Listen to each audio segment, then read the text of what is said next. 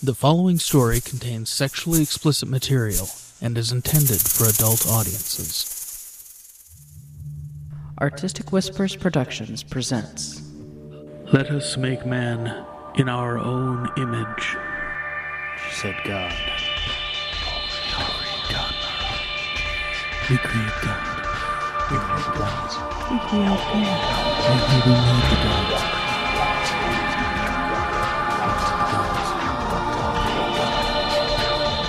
Man, being a gentleman, return the favor. You're listening to Sculpting God, a podcast anthology written and read by J. Daniel Sawyer. These stories contain enough terror, sex, violence, and wonder to keep you awake all night. Sculpting God. Snakes, the most feared creatures in the world. Some of the ones that won't poison you are big enough to suffocate you. They can shed their skin, and most ancient cultures saw them as symbols of rebirth, wisdom, and immortality. We've all heard stories about snakes, and one story in particular. Once upon a time, when the world was new, a man and woman ran naked in a garden until everything was ruined by a serpent and an apple. That's the story we've all heard, but it's not the real story. Only one woman knows everything, and she's definitely not to be trusted. After all, she's not afraid of snakes. But if you really want to know what happened, then you'll have to listen to Lilith.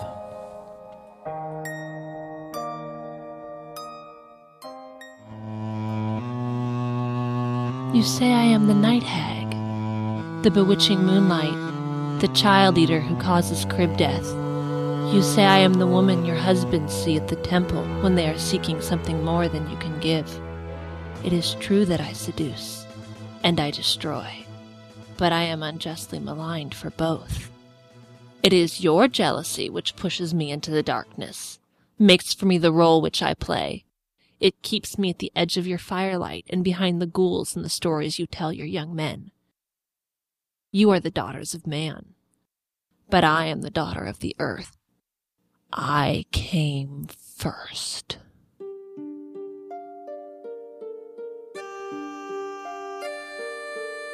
And that was why he hated me. I awoke in the ground, the mud crumbling off me in the drying Mesopotamian sun. I knew nothing at first but the sun on my skin and the breath in my lungs, a lavender fire. I heard his breath, but I did not yet know what breath was. The date palms above filtered the light onto dozens of fractured dancing spears, warm on my thighs, my face, my vulva, my toes. I awoke on the ground and came out of the earth and heard the voice whose breath had awoken me, whispering secrets into my head. I alone was given the power of creation, the dominion of immortality. I was the voice's delight in the world, wrapped up in clay, and the man on the ground beside me was the order of life. And from the intercourse of chaos and order would come the future of the universe. We were the progenitors. And so we awoke. I looked down on him and touched him. I had never touched anything before, and his skin felt like water that never ripples. I ran my fingers over his brows, behind his ears, down his body. I watched him grow in my hands as I pulled back his foreskin. I felt him twitch and gasp as I probed him, and I heard his voice for the first time when I touched his knees, and he cried out and sat upright. Bewilderment and sunlight danced in his eyes. We had, as yet, no language but touch and gesture, and yet, for one moment, we understood each other. In later years, when he was old and dying, he would tell his sons how he took my hand and led me to the water where we bathed and explored, and where he took me before he discarded me on the way to something better. An old man needs his ego as comfort, perhaps, before he dies and is no more. But he did not take my hand, nor did he ravish me on the river bank. I took his hand, and then I mm-hmm. washed his body, and then I mounted him and pulled the life from him, and we melted into one another for the first time. I fell asleep on top of him, his cock still warm inside me, our connection unbroken. It did not happen again.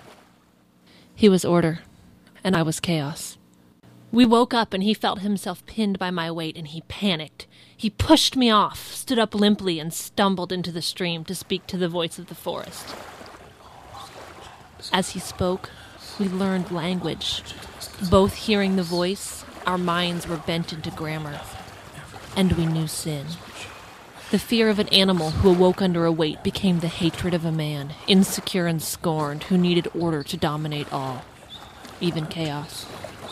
The voice told him that the way of things was for creation to come out of chaos and order. As the voice's word dipped into the formless chaos and begat the world, so the man would dip into the woman and together beget the future.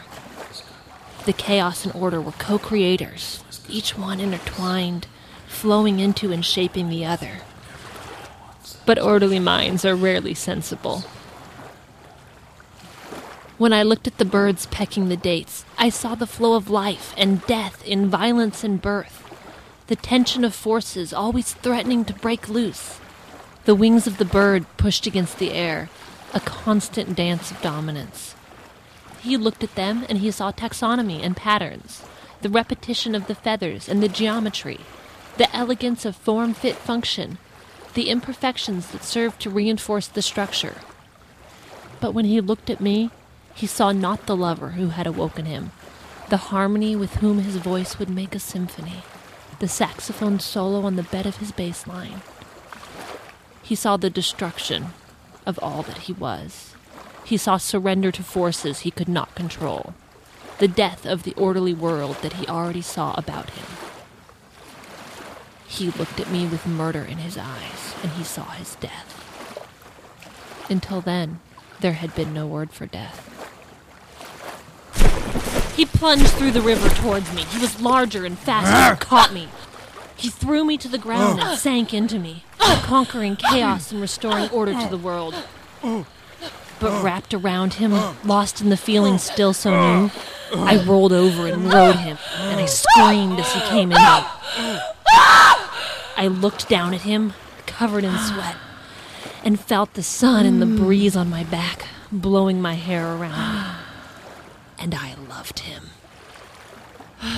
The struggle was what I was made for. Lilith, the chaos dragon, the leviathan of the deep, looking down at Adam the Namer, the orderly man who rises above the beasts.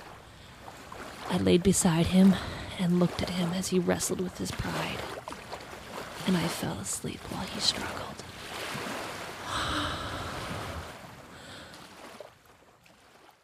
On the third day of the world, I awoke again to his voice. It was not the voice of warmth and passion that I had heard before. It did not laugh, or cry out, or groan, or coo softly at me. It was cold. You will not do that again. He was stern and unsympathetic. What would you have me not do? I could not decide whether to be frightened or pity him. When we are together, you will stay beneath me. I couldn't help myself. I laughed out loud, and loud enough to scare the birds. And once I started laughing, I couldn't stop. His humiliation and scorn grew as my mirth abounded until he couldn't contain himself. You will not do it again. Dominion is mine.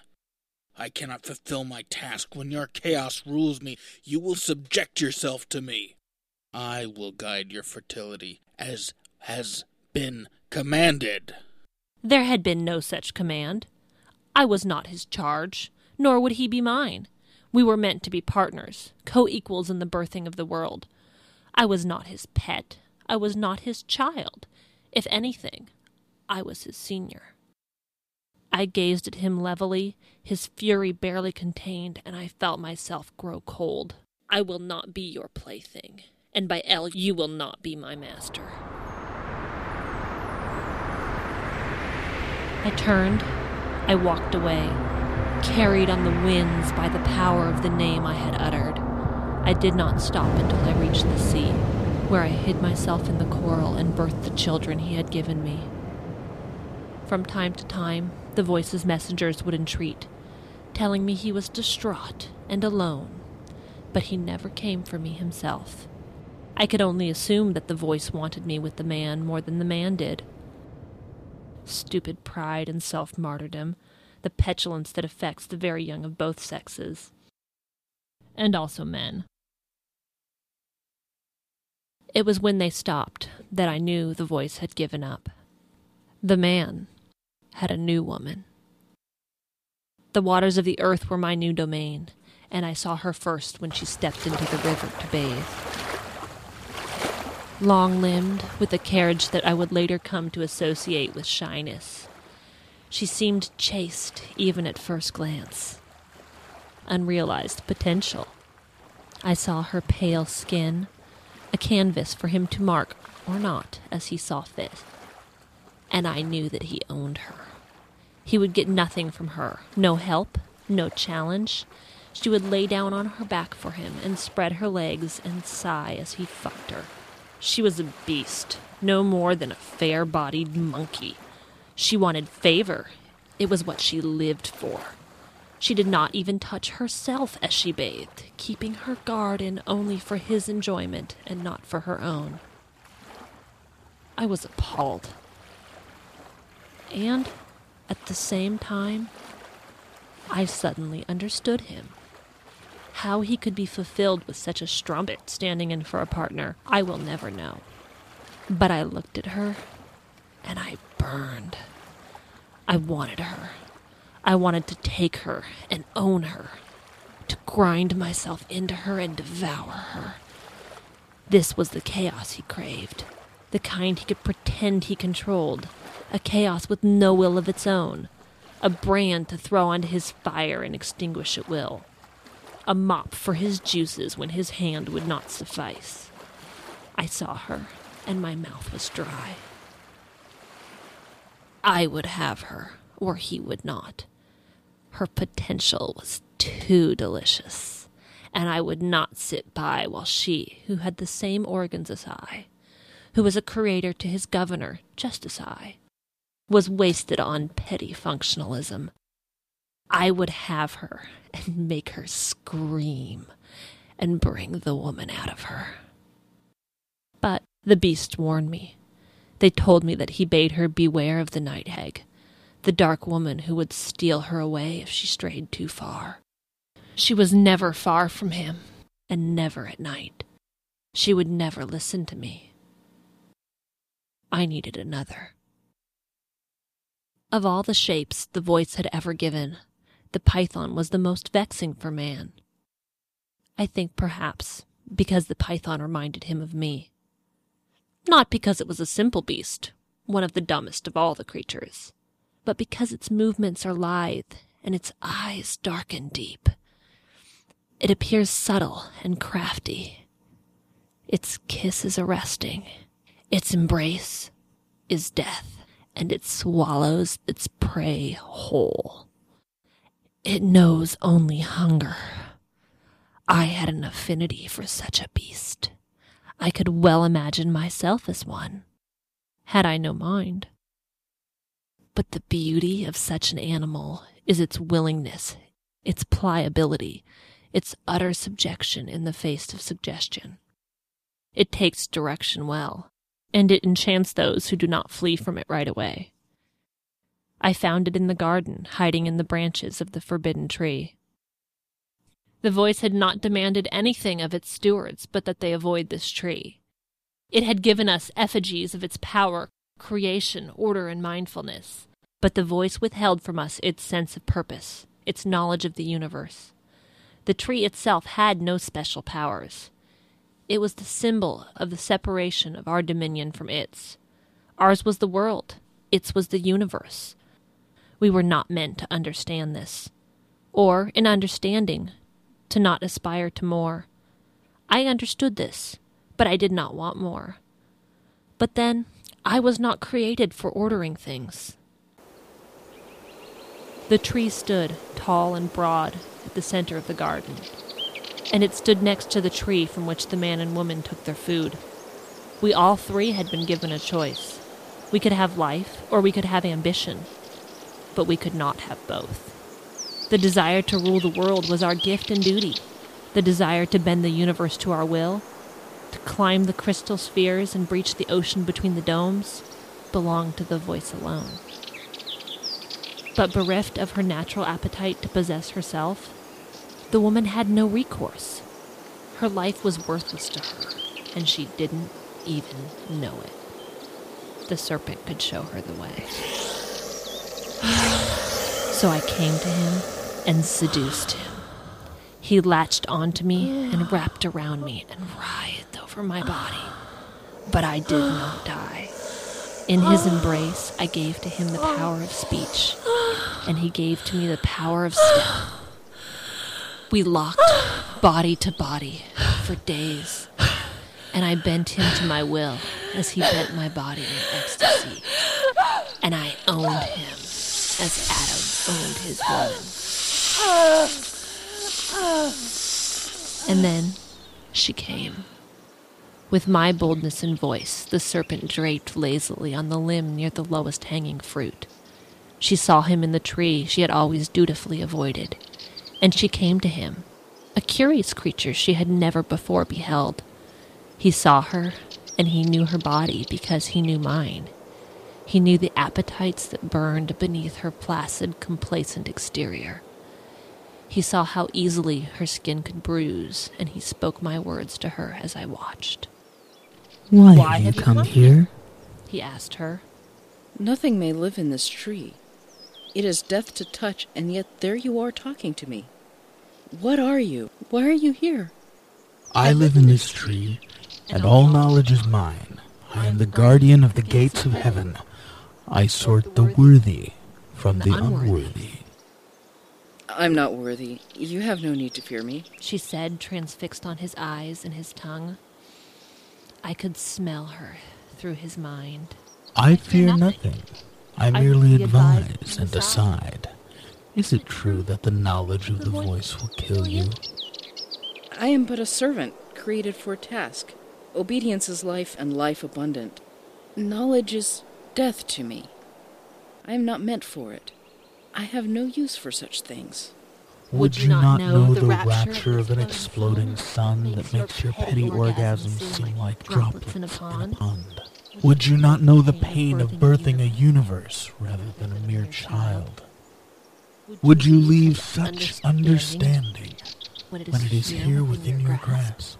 I willed the snake closer to her, and it flicked its tongue at her navel, smelling her anticipation.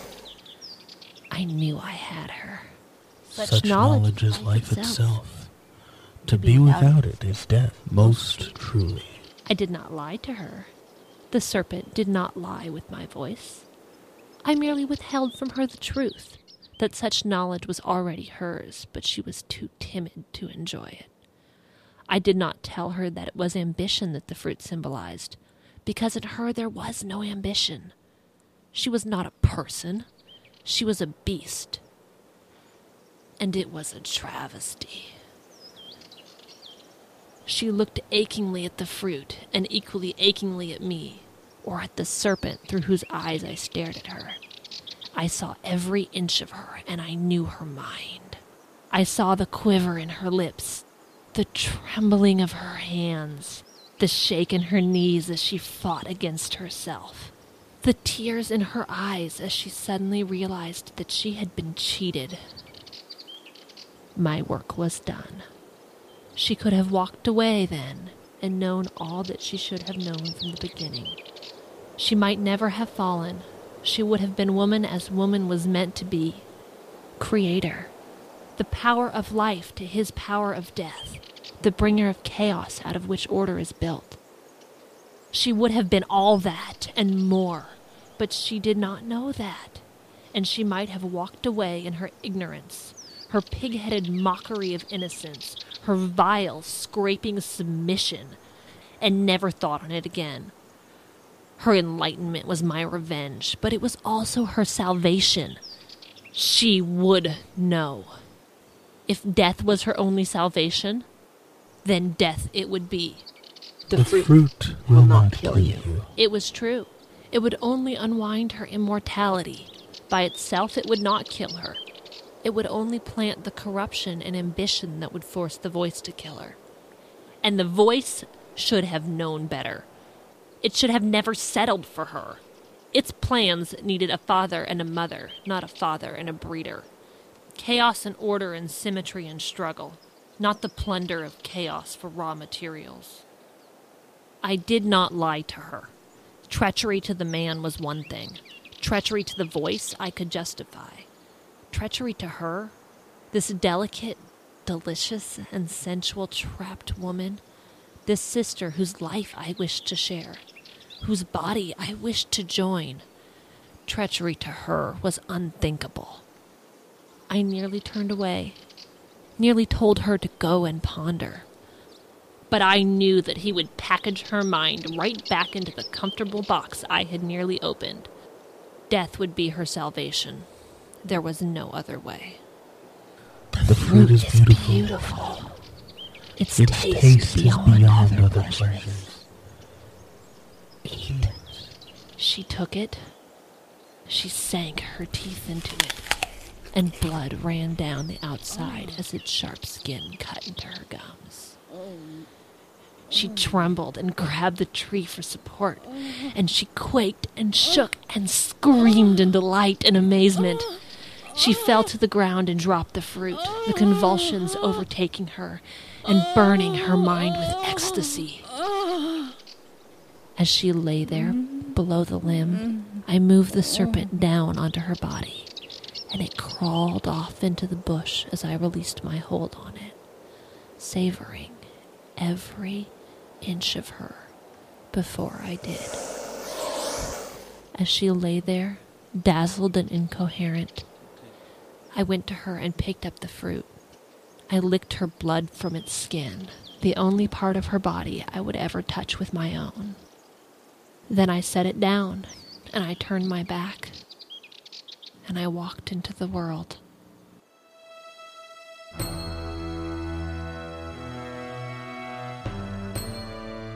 You have been listening to Lilith, written and directed by J. Daniel Sawyer.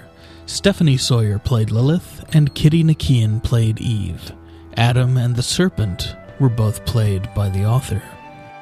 Music kindly furnished by Podsafe Music Network affiliated artist Green Druid. Opening quote by Voltaire. Some sound effects courtesy the Free Sound Project. Foley, sound design, recording, mixing, and post production services for Lilith, courtesy Artistic Whispers Productions, Castro Valley, California. This production is copyright 2008 Artistic Whispers Productions and is available under a Creative Commons non commercial attribution no derivatives 3.0 license, and the story upon which it is based is copyright 2005 J. Daniel Sawyer. All rights reserved to the author.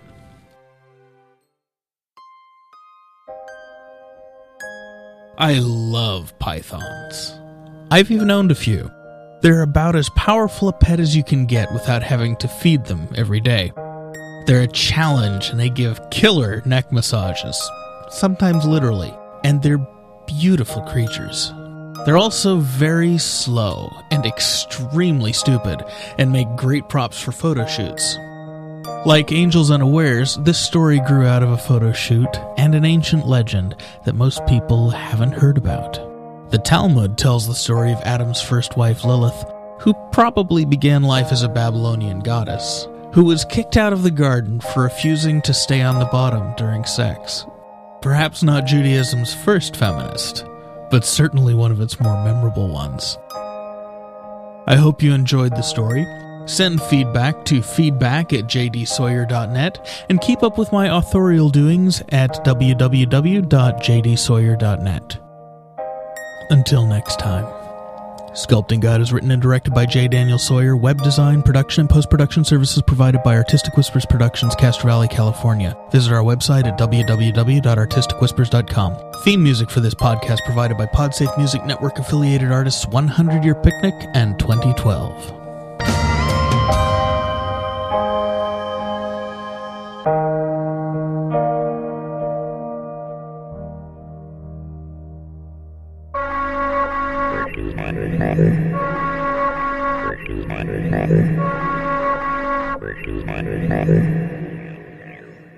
Hey everybody, JC Hutchins here.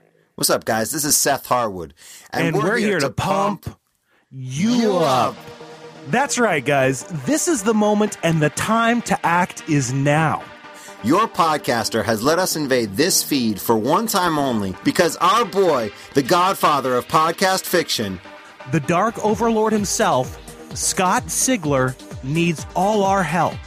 what we have here is a narrow window. Call it a moment in time where sales of Infected absolutely need to pop. Just think of it like the whole first two weeks of April this year are April Fool's Day, Sigler Day, Palm Sunday, and the birth of the Beta Clone Army all rolled into one. What Scott needs to do is hit the New York Times bestseller list to ensure that newspapers across the country and media outlets are wondering out loud to their subscribers what hit the world of publishing and where Scott Sigler and podcast fiction came from. That's right. This is next level stuff here, folks. We need to make sure Sigler's bump in US stores and online is even bigger than what happened when we all bought Ancestor. And so far, we're close, but we haven't gotten there. This is from the Dark Overlord himself. Now, since Scott Sigler's not here, um, I'll just do my Sigler. In fact, it is in stores now, and we've got some preliminary numbers in. They're strong, but they're not as strong as they should be considering the size of Siglerism. So, you know what this means, right? This means we aren't finished doing our part yet to get the man up to the New York Times bestseller levels. Here's how it works with Amazon, we can concentrate all our efforts to push someone up the charts in one day. Amazon works fast like that. But with the New York Times, it can take up to a week, sometimes two, for all the numbers to filter in. And if the numbers aren't kicking down doors, the numbers aren't kicking down doors. Now you know, and we know, that Infected is going to take the world by its freaking short hairs and cut it up with a pair of chicken scissors. But if we get word from General Siglerissimo that the numbers aren't strong as they should be, then that means that he and the friggin' dummies out there in New York aren't getting their bells rung loud enough for them to go deaf yet. And that, guys, is what we want. So get this. Today, we're telling you that it is okay to go and buy Infected from barnesandnoble.com, that you can storm Amazon again like you are frigging bats out of hell, and your mission is to rattle the very ground that Amazon sits on. That, of course, you can storm local booksellers, but the time and the window is now. Now, people, so tell your friends, tell your enemies, heck, buy copies of Infected and go hit them with it. You're short in the wallet? Buy Infected on Amazon because it's cheaper there. We won't mind. These are the facts. For Sigler, it's for all of us now.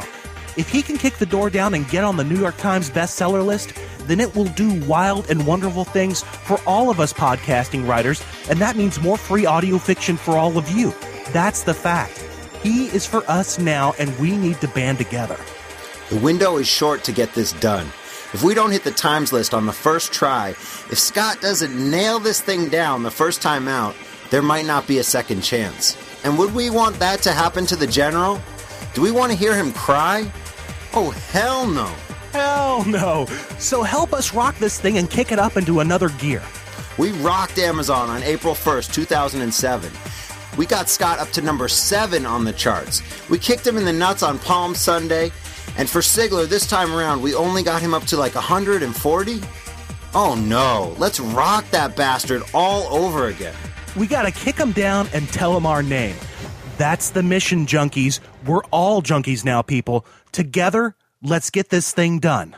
Now, let's rejoin our regularly scheduled podcast.